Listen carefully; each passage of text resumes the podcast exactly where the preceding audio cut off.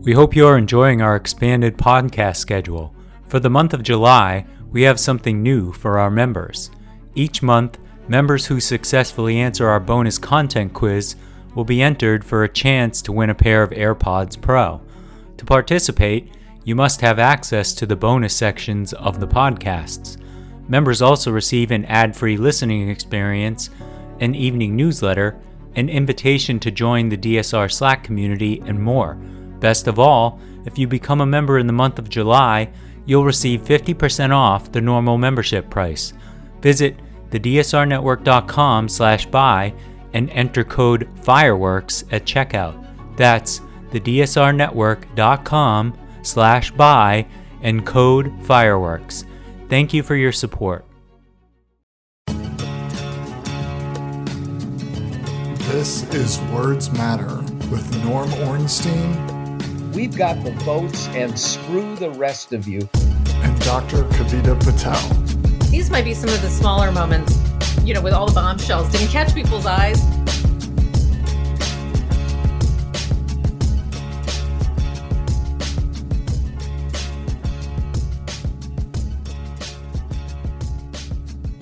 Hello and welcome to Words Matter from the DSR Network. Each week, Norm Ornstein and I will talk about the issues facing our country as we head into another election cycle and discuss what our leaders are saying and doing or not saying or doing about them. Today, we want to do kind of a week recap, so to speak. Actually, maybe more than a week. But Norm, it sounds like you've been traveling, doing some interesting things. How's your week been? So we're just back from Chautauqua, which is this storybook place in upstate New York on this gorgeous lake. It goes back to just the post-Civil War period, and they have 9 weeks with themes with speakers. The theme this past week was, Will the Center Hold? And so I spoke in front of pretty much 4,000 people in this wooden amphitheater that is an incredible space. At first I said I could make this very quick. Will the center hold? No. And then we could all go on our way and find an open bar. But we had a very good discussion, but one in which I talked a lot about our podcast. So I'm hoping, even as we're speaking, that some people who were there at Chautauqua are tuning into us. Can you share were there any other moments during either your session or maybe some of the other, usually I find these meetings interesting for side discussions, anything kind of surprising? You don't need to attribute any person's names to it if that's not appropriate. But I would be curious, like, did something surprise you? It's hard to surprise you, Norm. So did anything emerge that we should let our listeners know about? Hopefully some of whom were at the meeting. So, I don't know if there was anything surprising. People are deeply concerned, as you might expect. As they should be. As they should be. I will tell you, the Monday, I spoke on Wednesday. The Monday keynote lecturer was Bill Kristol. Okay. And I think Bill surprised them a little bit because, of course, he's now become a never-Trumper, but gave a good talk with some history behind it. But I started with just a little story, which is about 5 years ago, or maybe a little more, I did Diane Reem's radio show in the 10 o'clock hour. They do the, substantive discussion. And then the 11 o'clock is she was doing it was a book. And when I came out of the studio, sitting there waiting to go on was Julie Andrews. So I went up to her and introduced myself and said, I just need to thank you so much. And she said, why? And I said, well, from now on, I can say that I opened for Julie Andrews. So... I thought you were going to say I opened for Mary Poppins, which might have been even cooler to a cocktail party discussion, but still very cool. And then I said, and now I can say that Bill Kristol opened for me. So, Chautauqua has many thousands of people who come, some for the entire season with families, others for just a week. And it's got a range of people, although I think more of them are progressive than anything else, so that they have a backlash some of the longtime ultra-conservative residents want. More people not like Bill Kristol, but more like Tucker Carlson. But they strive mightily to get a range of opinions and views. But I think what it represents for a group that you have to call an elite group is people are nervous as hell about the state of the country and where we're going. And that is where they should be. Yeah, I agree. And so will the center hold? Will the democracy hold is probably what I would have rephrased the session as, which might have actually been like a more probably reflective actually what you were and people were worried about. It is. Yeah. It really is more about whether we're going to continue to have a political system that has any relationship to what it's supposed to be. Well, let's dive in. I know that for our members only section, we may touch a little bit more on why there are growing signs that our democracy is increasingly fragile by the House and, of course, by some of the, I guess, ongoing, I'll say, ignorance of the legal antics, legal things that Donald Trump has been doing to circumvent his, what I feel like is inevitable incarceration in my mind. But we'll touch on that in the members only section. We wanted to spend this, there were a lot of notable events. I like to kind of go through like the week's events, and there's certainly enough of them. I'll just say as a side note, the big event this week there were a couple of like big health, reproductive justice related things. While the state of Iowa signed a 6-week abortion ban into place, the FDA went ahead and fully approved an over-the-counter birth control pill, not to be confused with emergency contraception, which is already available over-the-counter, not to be confused with medication abortions, which are available by prescription, but under Supreme Court kind of court battles. But over-the-counter birth control to prevent unintended pregnancies. Now one pill will soon be available over-the-counter, no prescription required, just like you and I would buy Tylenol, ibuprofen, cold medicine over-the-counter. So that was like a big kind of simultaneous within 24 hours, Iowa's 6-week ban, adding to the states that put together what I think are probably... Is, for lack of a better term, essentially incredible, not just abortion restrictions, but, increasing maternal mortality, women will die from it. That's not an overstatement. It's a fact. So I think it's been a pretty noteworthy week on both counts in reproductive justice. But we also wanted to touch, and this is related, is around some progress made on the economy, which to be fair to you, Norm, you brought this topic up as we were trying to think about what to talk about today, gets zero discussion on the media. And I say media, including I think media that you and I participated, zero discussion. So maybe we can dive in. I've been pulling up some metrics from the GAO. I've got some kind of economic indicators that we can just objectively report on so that we can describe what's happening in the country. But Norm, can you offer for a moment just one, why does this not make news? Is it truly just because people are kind of tired of hearing about Bidenomics because he's out there stumping on it and it's just something people don't want to listen to? What's going on while we also get some facts to support why you and I are making the case that the economy is not just improving, but a lot of the things we've spoken about that Biden has done have actually significantly, they are the drivers of that improvement. So I can't resist, Kavita, since you brought up the reproductive justice issues, a little mini rant on that front, that watching what happened in Iowa first, we're moving rapidly towards two universes. And the concept of equal justice under the law is frayed almost beyond belief.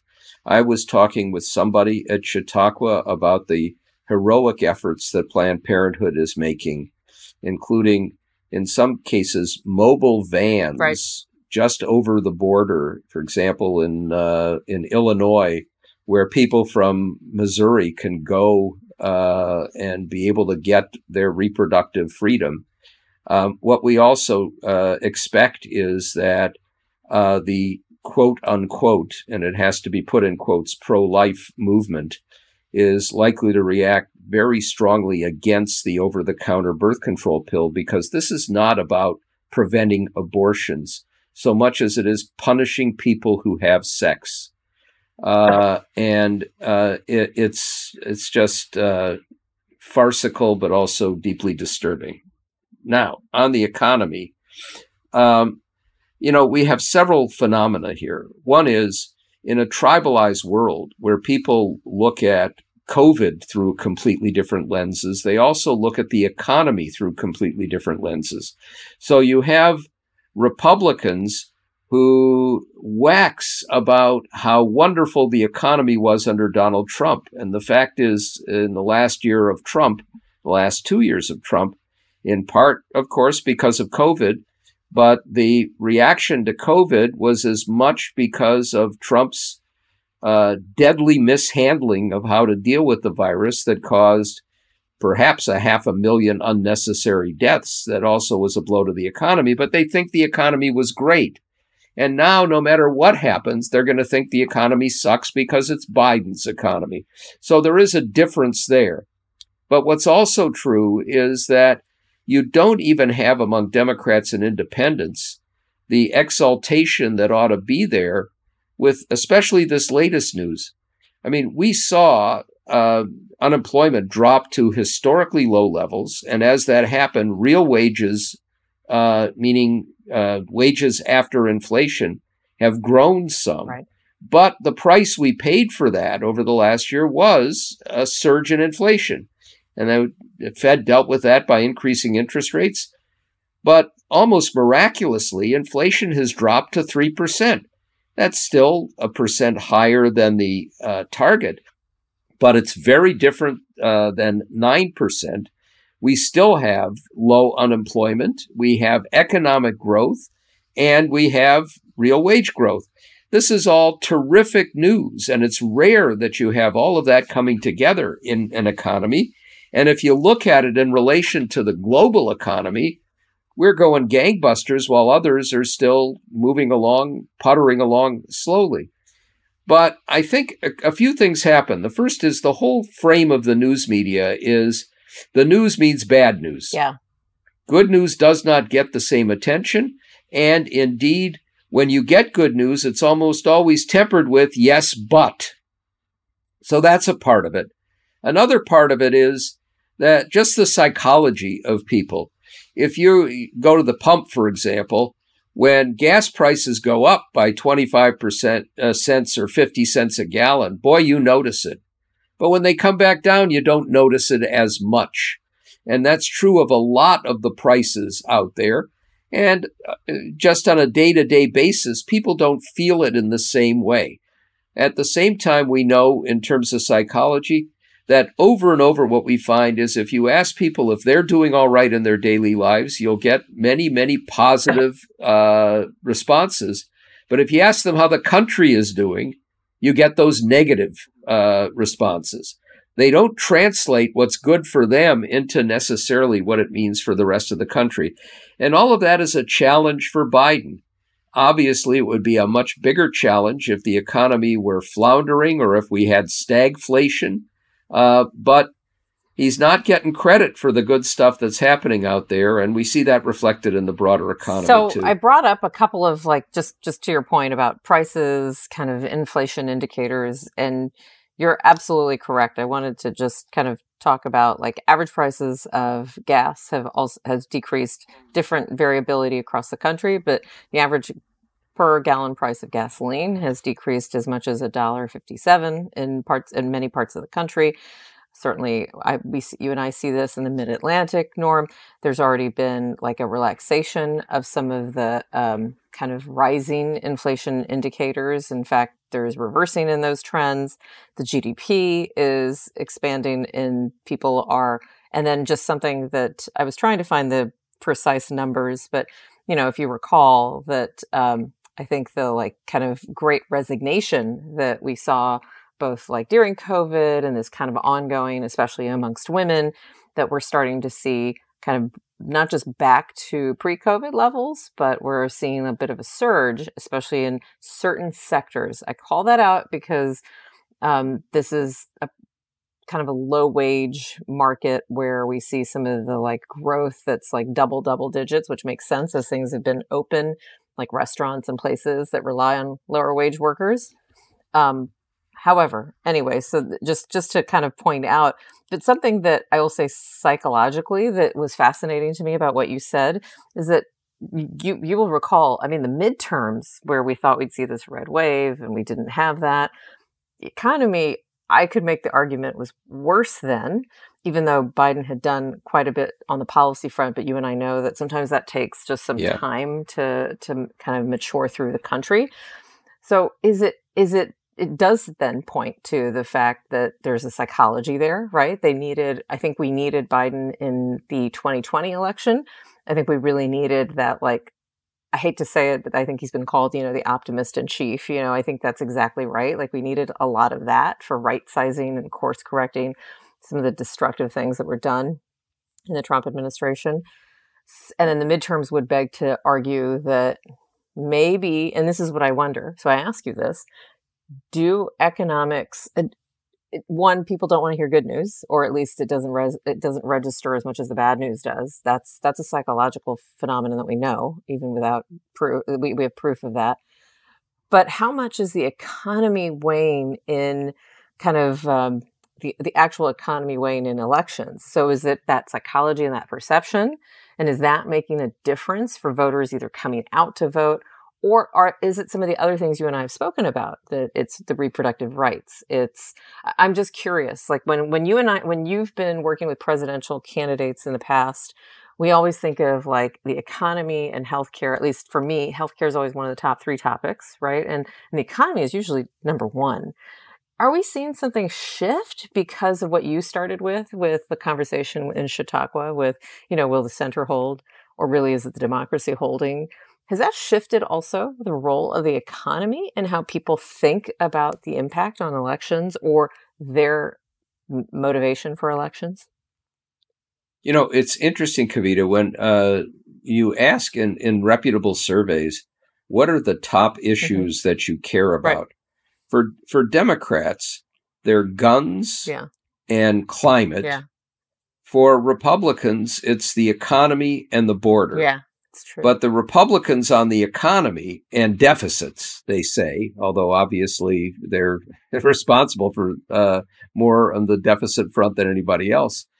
But when they say the economy, that doesn't mean that they're going to reflect their concerns in terms of support for a good economy. So I think, what presidential candidates have to do is recognize that having a good economy is huge, because if you had a lousy economy, you would suffer across the board. But it's not going to be your stepping stone to victory. It is a necessary but not sufficient condition to motivate voters, including your own voters. Now, I think we're going to have sizable motivation for voters because of the aftermath of the Dobbs decision that continues to resonate. And I suspect we're also going to see at least some, enthusiasm among Democrats because of the backlash against this absolutely brutal attack on LGBTQ and trans people. That may make a difference, at least in getting some of the younger voters out. And the reproductive rights issue is going to help Democrats because it should bring over a significant number of Republicans, not just women, but highly educated suburban voters.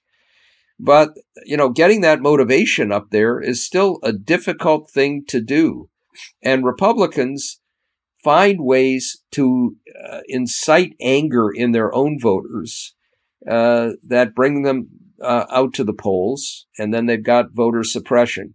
So Democrats have a heavy lift. I have to say one more thing about my discussions at Chautauqua, admittedly anecdotal, but I see this a lot. Wherever I go, I get questions about Kamala Harris. Oh, yes. I was actually about to ask you, did her name come up much? Okay, good. This is a good topic. It comes up simultaneously. Huh. Her among core Democrats, she's not in great shape. And it's a reflection, I think, of, the inability in the first 2 years to gain traction or a name or a reputation, which is always tough for a vice president. But I think there's a recognition of that in the White House, and they're now trying to showcase her more in terms of her commitment on issues. But it's a problem, and it's not something that I have to tease out of people. It gets raised, by them, and it is, can he find another vice president? Is she up to the job? There's an awful lot of that. So she's got some work to do. Well, just it's interesting because on this kind of Bidenomics tour that he's trying to, which he should. This is all the reasons I think it's. But I do think just hearing you and reflecting on like what we know that, prices are coming down, especially in like some of the kind of incredible pain point areas, groceries, prices of meat, gas, etc. However, it's true. I mean, I don't think that Joe Biden is going to convince like Republicans who are never going to vote for him to vote for him based on these economic improvements to the reasons you're saying. And maybe it's actually a miscalculation to kind of go out there with the Biden economics, and meanwhile, it feels like, books are being banned. To your point, LGBTQ rights are just not being disintegrated; they're just being outright reversed. And then reproductive justice. It does feel at times like, what's going on? Is there a little bit of like, cognitive dissonance, like in The West Wing around? I don't think there is. I just think that there is like only. I will say I am always a little disappointed because in my mind, there's always more somebody can do, even if it's at least just symbolic with executive orders. We know that that's not kind of foolproof. But you and I just spent last week's podcast talking about a number of things the administration should be doing that are very detail oriented to just protect our like actual like career civil servants. And certainly those are all things that I do think voters in the big scheme of things might find compelling. So it'll be, and then on top of that, when are we going to start to see the Biden-Harris signs? It's usually about now when we start to see a little bit of like the, turning of the like getting the vice president and president kind of out there on the stump for very kind of select things together. I haven't seen any of that. And I know that she is going to be the vice presidential. She is going to be the nominee on the ticket, but you wouldn't know it based on kind of, and they even have obviously an entire campaign staff that is just like they've got, Julie Rodriguez running the Biden reelection. They've got an entire staff for the vice president for the same thing. But again, what are we seeing coming out of it? What is the strategy and agenda? I couldn't even tell you. And if you and if I don't know, I mean, sure as heck, I don't think most people know. That's for sure. And, we can talk about Harris's stumbles in the first year. And it's interesting. This is something that I had a lively discussion with people that, she never got any good issues to deal with and, from the White House. And my response to that was, you want to have the toughest issues. That's how you show people that you are up to the job. And that, she was given the border and democracy in the early portfolios. And I think because a staff said, oh, no, you're not going to the border, that's deadly, that she missed an enormous opportunity. If she had gone to the border early on, met with families that had been separated from their children, met with Venezuelans who went through a 1,500-mile arduous and potentially deadly journey to escape the left-wing dictatorship of Maduro, and talked about how Republicans instead of applauding them, wanted to either send them back or kidnap them and send them to Martha's Vineyard. Right. If she had gone to the GEO Group's private prisons that basically what we've used to house migrants, right, and talked about the horrific conditions, I think she could have turned the immigration and border issue around. And instead it was, oh, my God, I'm not taking that on. And the same with democracy. Instead of focusing early on and making it her imprint that the threats to democracy at home. So now there's an opportunity, I think, because there will be more of a spotlight on her to shine, to show why she was chosen in the first place, what she's got, her background, her experience, her role as a former prosecutor, as a woman with reproductive rights, as a woman of color, all of those things. And I think, you know, the people, as you and I know, the people who run politics in the White House and on the campaign are as sophisticated as they come. They know all this, and one hopes that they will now work on ways to showcase her, because it's, I get asked all the time as well, well, do you think he's going to lose votes because she's the running mate?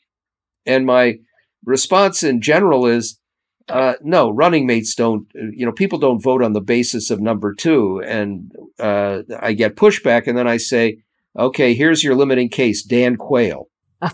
Did anybody vote against George Herbert Walker Bush because Dan Quayle was the running mate? I mean, I was at that Republican convention in Houston when Bush chose Quayle, and I was with bedrock, rock-ribbed Republicans, many of whom knew Bush and had worked with Bush, who said, I cannot vote for him if he's going to pick this guy. But of course, they ended up working night and day for him.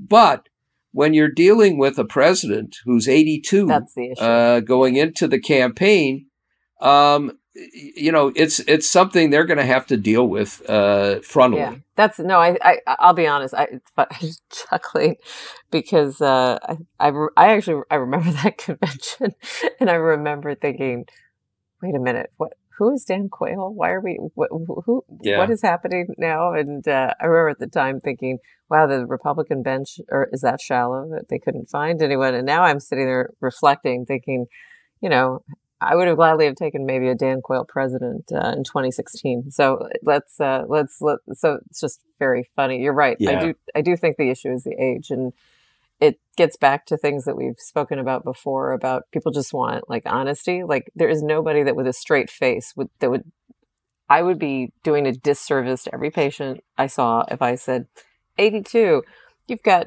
decades in front of you and don't worry about it. You know, I would be lying, and it would just be irresponsible. So I do think that there's a very pragmatic concern. Having said that, I agree. I don't think that, going back to one of our earliest podcasts where we talked about like what quote unquote changes voters, it's less about kind of changing someone who voted for Republicans to vote for a Democrat, or maybe, and less also about a Democrat who then says, I don't want to vote for Kamala Harris and I switch and vote for someone else, and more about just they don't come out and vote because they're unenthusiastic about it. And that's what I worry about. That potentially could happen. Exactly. You're exactly right. It's not Democrats or independents who will say, I simply will have to vote for somebody else. It's, I don't like the choices. I'll stay home. Yeah, exactly. So let's close with, let me give a little bit more on a more precise, I pulled up some other kind of just inflation indices. Wages have grown faster than inflation for 4 straight months, which is always like once again a sign that inflation is cooling off, and that wages, just like I mentioned with actual people entering into jobs with the Great Resignation also feeling behind us. Average hourly earnings rose 0.4% from May to June, outpacing inflation yet again by 0.2%. And this is all from the Bureau of Labor and Statistics, the most reliable source of where you can find information. So it's exactly, when you talk to economists, it's exactly the kind of mix you want to see. You want to see inflation kind of receding, and then the job growth and wage growth going back. Some places where it still has not caught up, we're going to put aside student debt for a second, because that was something that the the Supreme Court and others put an incredible, wrench into. But in terms of rent has not necessarily, so rent is still rising and is still kind of a housing cost, I would say, in general, has been kind of a driver of inflation continuing. We think that could end up coming down, but the problem with rent, because people usually sign kind of longer term leases, so that fixes in the prices, you won't see those improvements until a lot later than you will things like the price of meat, the price of a used car, the price of gas, that type of thing. And then people talk a lot about core inflation, and this is my economics 101, so Norm, correct me if I'm wrong, but people also kind of fixate, or you hear a lot of policy folks and wonks talk about core inflation, where you actually try to kind of strip away things that might be more volatile, like the price of energy or sometimes the price of food. But even in the core inflation, that kind of narrow area, that's also gotten much less. The growth in core inflation has decreased. So let me say it another way. That the core inflation rate only rose a fraction of a percent, 0.2%, which is its smallest growth since 2021, which means that some of these things that people are doing are actually working. Even when you take away things that I think actually matter to many Americans, like food and energy, that even then it's still improving. So, and then a reminder of where we were a year ago. Inflation was at 9.1%. So I just want to I appreciate that you wanted to raise this topic. And then I'll also point out some other bright spots. Airfares down 8.1%. And then remember how hard it was, I do, to get a chair or any piece of furniture during the pandemic. Well, household furnishings and goods have also decreased in price, 0.1% on average, but supply and availability has also increased across the country, approximately 17%. So meaning we actually have more choices, and with those choices, we should start to continue to see price decreases. So I will let you have the last word, but it'll be interesting to see kind of what the Fed does, right? The Fed paused on making any drastic changes as they had been increasing interest rates. And I think you won't see the Federal Reserve, or at least this Federal Reserve, in my mind, will not say, victory, accomplished, likely because of what I had just mentioned about some of those indicators, core inflation, housing, et cetera, not necessarily coming down as much as probably the Fed would like to see. But the Fed is going to look at that BLS data that I cited, and they're probably going to say, hey, let's just kind of continue to watch this and maybe not make any drastic changes. So it would be interesting to see kind of where the Fed goes with any future rate hikes, and then also all the other central banks and some of our EU colleagues. So those are, I think, where I would wrap up our pod and say this is great evidence that the economy is basically on not just a path to improvement, but a resiliency that we haven't seen since before COVID. Yeah. So, a couple of points. First is the Fed is still very important here. Yes. And if they continue on a path of no matter what raising interest rates and do 2 or 3 more hikes, that's a danger that we could slip into a recession, or at least a foundering economy, at a bad time.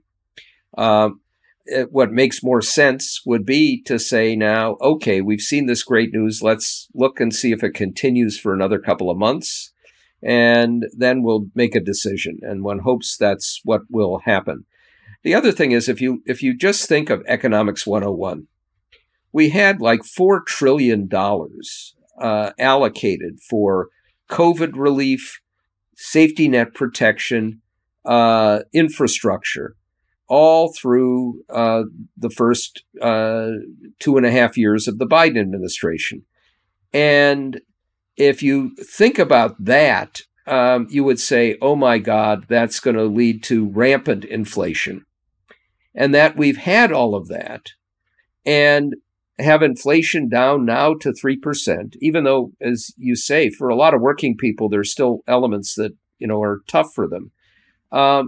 It doesn't fit the traditional models.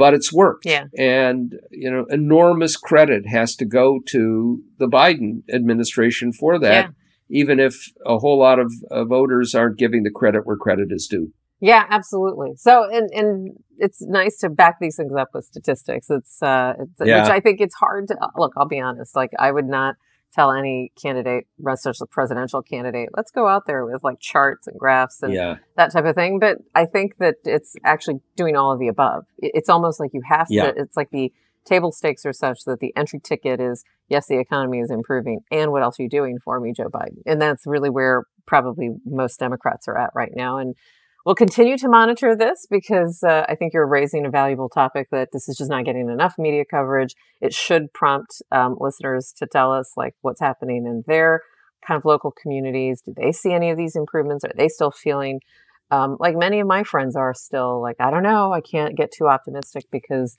it does feel like, to your point, Norm, that there could be just one more like change and then it feels like it slips from under us. So I do think that it'd be great to hear from listeners, see what's challenging them, let us know. And I want to thank everyone for joining us. And if you can, share this podcast. Maybe there are some folks from Chautauqua that are new listeners. Welcome. Share this with your friends on social media. And if you'd like to, please join our member network. It's less than the cost of a latte, unfortunately, does feel like it continues to go up, or either the ones I'm ordering are just bigger. And that might be it, actually. So I do feel like for the cost of a great cup of a great cappuccino, a monthly membership will get you special access across kind of the DSR network and some fun segments like the one we're going to talk about next. And I want to thank our incredible team. The executive producer of the network is Chris Cottmore, and our producer is the great Riley Fessler. They do a great little podcast on like kind of a DSR daily update. Is it daily? I download it. It automatically downloads. I don't know if it's daily, but I listen to it almost daily, where they do a little kind of brief, like what's happened. I think it's maybe weekly. Anyway, they do a brief update podcast on what's happening, foreign events, domestic, and they always throw in something fun. And they reminded me about the upcoming Barbie movie, something I probably mentally blocked, but if Riley and Chris are excited about it, I may have to get excited about it. But our next episode of Words Matter will be in your podcast feeds around July 21st, and talk to you then.